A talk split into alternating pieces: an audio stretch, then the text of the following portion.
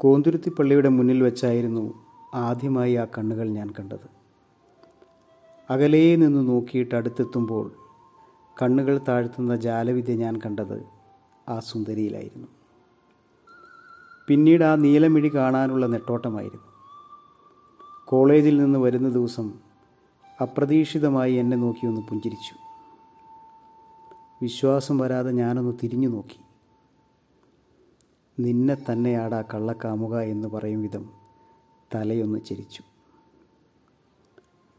Conductor ഇറങ്ങുന്നില്ലേ എന്ന് ചോദിച്ചപ്പോഴാണ് ഞാൻ ആ സ്വപ്ന ലോകത്ത് നിന്നുണർന്നത്. സോറി ചേട്ടാ പ്രേമശരം കൊണ്ട് എന്റെ റിലേ പോയി. അനുരാഗത്തിന് ഇത്ര മധുരമോ? പ്രണയിനി നീ എനിക്ക് ചുറ്റും നിന്ന് മന്ദസ്മിതം തൂകുന്നത് പോലെ. സത്യത്തിൽ എനിക്ക് എന്താണ് സംഭവിക്കുന്നത്? ഒന്ന് ചിരിച്ചെന്ന് കരുതി എന്തിനാണ് ഇത്ര സന്തോഷം? കൂട്ടുകാരി ബിജി പറഞ്ഞു ചെക്കന്റെ റിലേ പോയി. ഒരു പെണ്ണ് ചിരിച്ചെന്ന് വെച്ച് വട്ട്. ഒരു പെണ്ണല്ലടി ഒരേ ഒരു പെണ്ണ്. എന്റെ മാത്രം പെണ്ണ്. ഞാൻ താമസിക്കുന്ന വീടിന് മുന്നിലൂടെ കടന്നു പോകുമ്പോൾ അവൾക്ക് എന്നെ മതിലിന്റെ ഒരു ചെറിയ വിടവിലൂടെ ഒരു നിമിഷം കാണാൻ കഴിയും. രാവിലെ കൃത്യം ആറു മണിക്ക് ഒരു നിമിഷത്തെ പുഞ്ചിരി സമ്മാനിച്ചുകൊണ്ട് ഒരു കുളിർമഴയായി എന്നിലേക്ക് അവൾ കടന്നു വരും. ഒരു മിന്നൽ പിണർ പോലെ എന്റെ ഹൃദയത്തിനുള്ളിലേക്ക് തുളഞ്ഞു കയറും. നാളെ ഒരു സാരി ഉടുക്കാമോ? സദാചാരത്തിന് ഭയന്ന് മതിലിനിപ്പുറം നിന്ന് ബഷീറിനെ പോലെ ഞാൻ ഉറക്കെ പറയും. പിന്നെ അക്ഷമയോടെ കാത്തിരിപ്പാണ്. എന്തു ഭംഗിയാണ് ഈ പെണ്ണിന്. എനിക്കിഷ്ടമുള്ള ഡ്രസ്സിട്ട് മതിലിനിടയിലൂടെ ഒരു കള്ളനോട്ടമെറിഞ്ഞ് അവൾ നടന്നു പോകും. ഒന്ന് നേരിട്ട് മിണ്ടാനായി പിന്നീട് ശ്രമം. അവസരങ്ങൾ ധാരാളമായി അനുകൂലമായി വന്നു. കണ്ണുകൾ കൊണ്ട് കഥ പറയുന്ന സുന്ദരി നീ മാത്രമായിരിക്കും ഇനി എന്റെ ജീവിതത്തിൽ. സ്വപ്നങ്ങൾക്ക് നിറം വന്നുകൊണ്ടേയിരുന്നു. അവളെ വീണ്ടും വീണ്ടും കാണണമെന്ന് തോന്നി. ഒരു മുല്ലവള്ളി പോലെ എന്റെ ആത്മാവിലേക്ക് അവൾ പടർന്ന് കയറിക്കൊണ്ടേയിരുന്നു. കഥയുടെ അവസാനത്തിനായി ഒരു വില്ലനെ പോലെ അവളുടെ അച്ഛൻ എന്റെ മുമ്പിൽ വന്നു നിന്നു. ജീവിതം കണ്ടവനെന്നും പഠിച്ചവനെന്നും പറഞ്ഞ് ഇരു ഹൃദയങ്ങളെയും തമ്മിൽ പിരിച്ചിട്ട് എന്റെ ജീവിതത്തിൽ ഒരുപാട് ഉയർച്ചകൾ ഉണ്ടാകുമെന്ന് പറഞ്ഞ് അയാൾ നടന്നു നീങ്ങുമ്പോൾ ഞാൻ താഴ്ന്ന് താഴ്ന്ന് താഴ്ന്നു പോകുന്നത് പോലെ തോന്നി. വർഷങ്ങൾക്ക് ശേഷം ഒരുപാട് ചോദ്യങ്ങളുമായി ആ കണ്ണുകൾ എന്റെ മുമ്പിൽ വന്നു നിന്നപ്പോൾ ഞാൻ ഓടി ഒളിക്കാൻ ഒരിടം തേടുകയായിരുന്നു. വിള്ളലുകൾ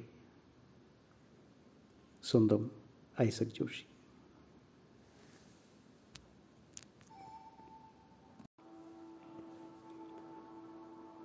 നീട്ടിയ കൈകളിലേക്ക് നൂറ് രൂപ വെച്ചു കൊടുത്തപ്പോൾ അല്പം മുടന്തുള്ള അയാളുടെ ശോഷിച്ച കാലുകളിലേക്ക് ഞാനൊന്ന് നോക്കി. പാത്രമറിഞ്ഞ് ഭിക്ഷ നൽകണം. ഭാര്യയുടെ ദേഷ്യം കലർന്ന മറുപടിയിൽ ഞാൻ തിരിഞ്ഞു നോക്കിയപ്പോൾ ബിവറേജസിന്റെ വരികൾക്കിടയിലേക്ക് അയാൾ കയറി മായുന്നത് കണ്ടു. കുറ്റപ്പെടുത്തലുകൾക്കൊടുവിൽ മറ്റുള്ളവർ എങ്ങനെ ജീവിക്കണമെന്ന കാഴ്ചപ്പാടുകൾ നാം മാറ്റണമെന്ന് ഉപദേശിക്കുമ്പോഴും എന്റെ മനസ്സ് നീറിപ്പുകയുന്നുണ്ടായിരുന്നു. കണ്ണുകളടച്ച് സീറ്റിലേക്ക് ചാരി കിടക്കുമ്പോൾ ഇനിയും ഒരുപാട് ദൂരം സഞ്ചരിക്കേണ്ടിയിരിക്കുന്നു എന്ന് മനസ്സ് മന്ത്രിച്ചുകൊണ്ടേയിരുന്നു. ദൈന്യതയുടെ കണ്ണുകളും നീട്ടിപ്പിടിക്കുന്ന കൈകളും ബിവറേജസിന്റെ വരികൾ എന്നിലൊരു വൻ മതിൽ തീർത്തു കഴിഞ്ഞിരുന്നു. വർഷങ്ങൾക്കിപ്പുറം എയർപോർട്ടിൽ നിന്ന് പുറത്തേക്ക് നടക്കുമ്പോൾ സാറേ എന്ന വിളി കേട്ട് ഞാനൊന്ന് തിരിഞ്ഞു നോക്കി. എന്നെ ഓർമ്മയുണ്ടോ സാറേ? സാറ് തന്ന ആ നൂറ് രൂപ ഞാനിപ്പോഴും സൂക്ഷിച്ചു വെച്ചിട്ടുണ്ട്. എന്തെങ്കിലും സാറിനെ കാണും എന്ന് കരുതിയില്ല.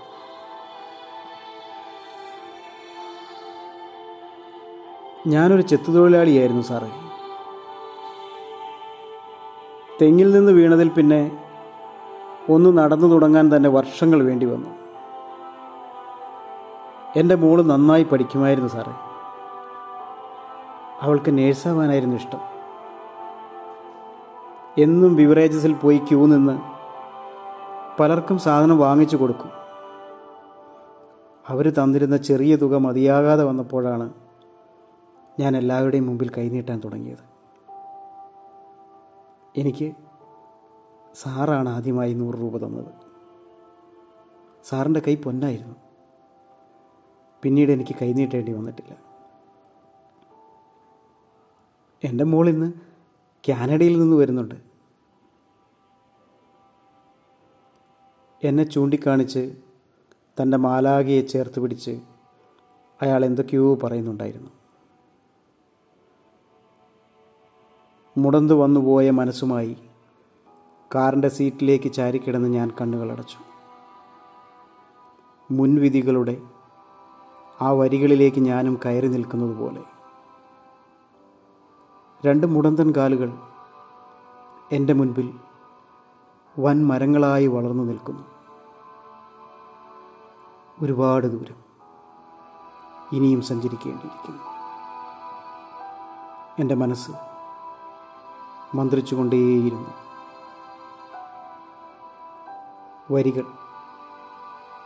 സ്വന്തം ഐസക് ജോഷി.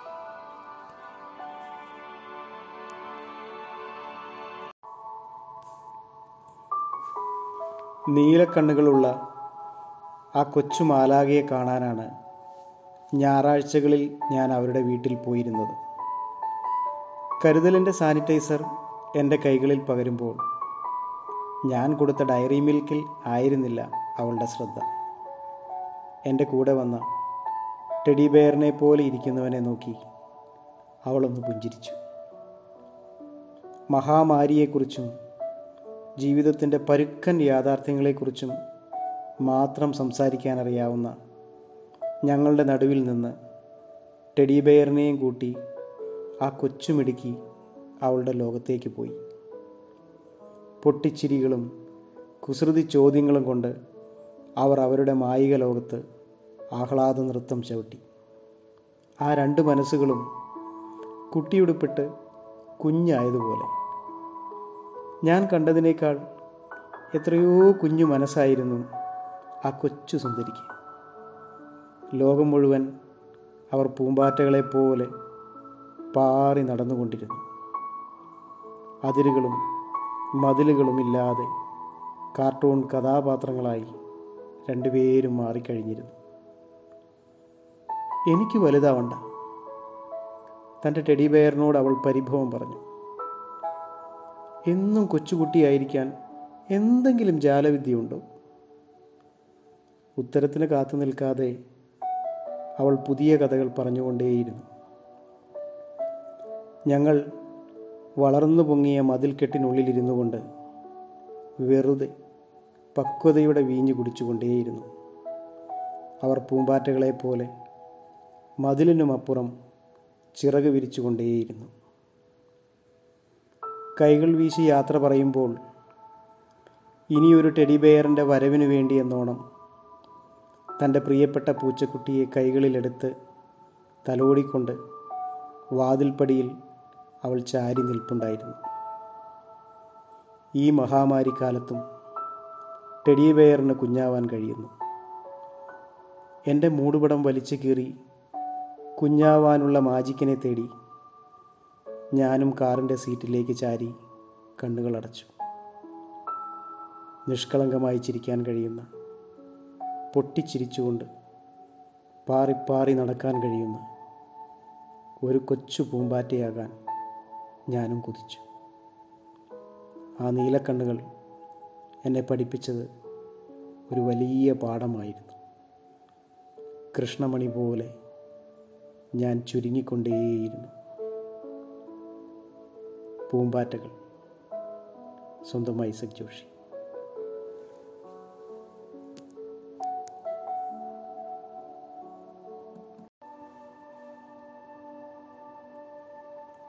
മോൾക്ക് പഴയ കളിയും ചിരിയും ഒന്നുമില്ലടോ.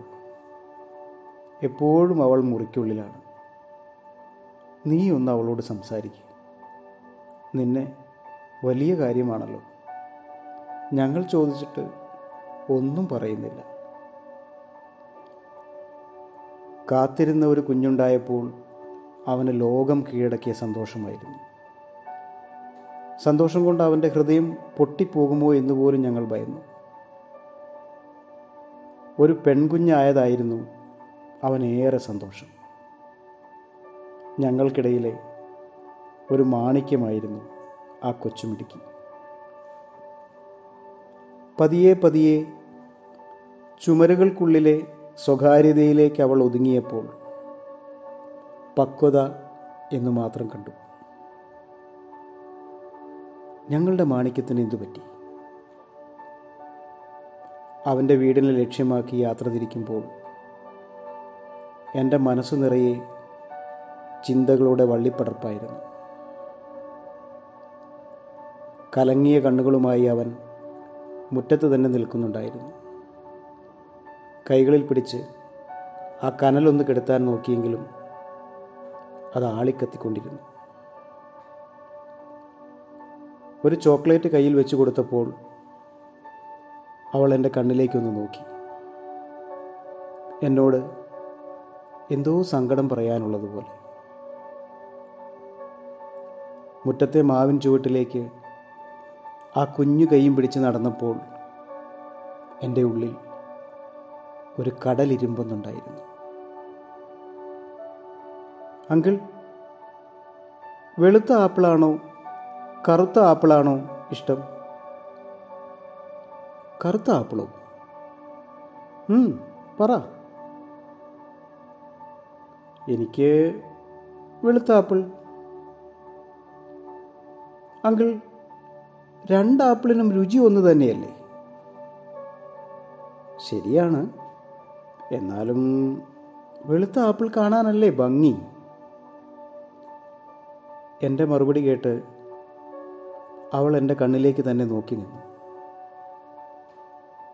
കുറച്ചു നേരത്തെ മൗനത്തിന് ശേഷം എന്റെ കൈവെള്ളയിലേക്ക് ആ കുഞ്ഞു കൈകൾ ചേർത്ത് വെച്ചുകൊണ്ട് ഒന്ന് ചിരിച്ചു. തിരികെ അവൾ മുറിക്കുള്ളിലേക്ക് ഓടിമറയുമ്പോൾ ഒരു കൂറ്റൻ തിരമാല എന്നെ തകർത്തെറിയുന്നുണ്ടായിരുന്നു. ഞാൻ എന്റെ കൈകളിലേക്ക് നോക്കി. അത് കറുത്തിരുണ്ടിരിക്കുന്നു. ഉള്ളു മുഴുവനും കറുത്തിരുണ്ടുപോയ ഞാൻ. പുറം മാത്രം ചെറുതായൊന്ന് കറുത്തുപോയ അവളെ നോക്കി നിന്നു. എല്ലാ ചോദ്യങ്ങൾക്കും ഉത്തരമായി. കറുത്തിരണ്ട തിരമാലകൾ എന്നെ മൂടിക്കഴിഞ്ഞിരുന്നു. കറുപ്പ്. സ്വന്തമായി ഐസക്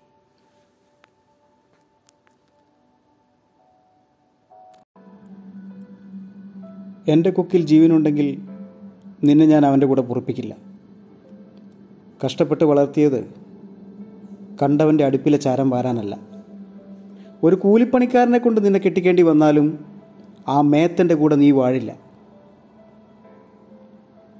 നമ്മുടെ മോൾ അങ്ങനെയൊന്നും ചെയ്യില്ല.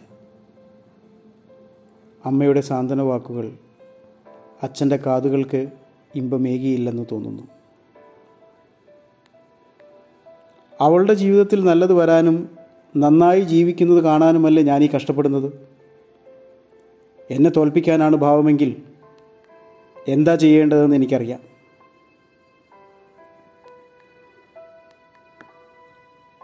കൊടുവാളുകൊണ്ട് മകളുടെ ജീവിതത്തിലെ കാട് വെട്ടിത്തെളിക്കാൻ ശ്രമിച്ച അച്ഛൻ അറിഞ്ഞില്ല. വെട്ടി നശിപ്പിച്ചത് ആറ്റുനൂറ്റവൾ വളർത്തിയ മഞ്ഞ മന്ദാരമായിരുന്നെന്ന്. സ്പൂണിൽ കോരിയെടുത്ത ചൂടുകഞ്ഞി തന്റെ നിശ്ചലമായി പോയ സ്വപ്നങ്ങളുടെ ചുണ്ടിലേക്ക് ചേർത്ത് വയ്ക്കുമ്പോൾ വാതിൽക്കൽ ഒരു കാൽപ്പെരുമാറ്റം കേട്ടു. മോളെ നിസ്സംഗതയോടെ അവൾ പറഞ്ഞു. നല്ലത് വന്നതും നന്നായി ജീവിക്കുന്നതും അച്ഛൻ കാണുന്നുണ്ടല്ലോ അല്ലേ? അവന്റെ കണ്ണുകളിൽ നിന്നൊഴുകുന്ന മതപ്പാടുകൾ ആയിരം കൂർത്ത ശരമായി അയാളുടെ നെഞ്ചിലേക്ക് പാഞ്ഞെടുത്തു. അകലെ നിന്നും ഒരു ട്രെയിനിന്റെ ചൂളം വിളി അയാളുടെ കാതുകൾ തുളച്ചുകൊണ്ടിരുന്നു. ഭ്രാന്തമായ ആവേശത്തോടെ ഒരു കാട് കൂടി വെട്ടിത്തെളിക്കാൻ അയാൾ കണ്ണുകൾ അടച്ചു നിന്നു. മതപ്പാടുകൾ. സ്വന്തം ഐസക് ജോഷി.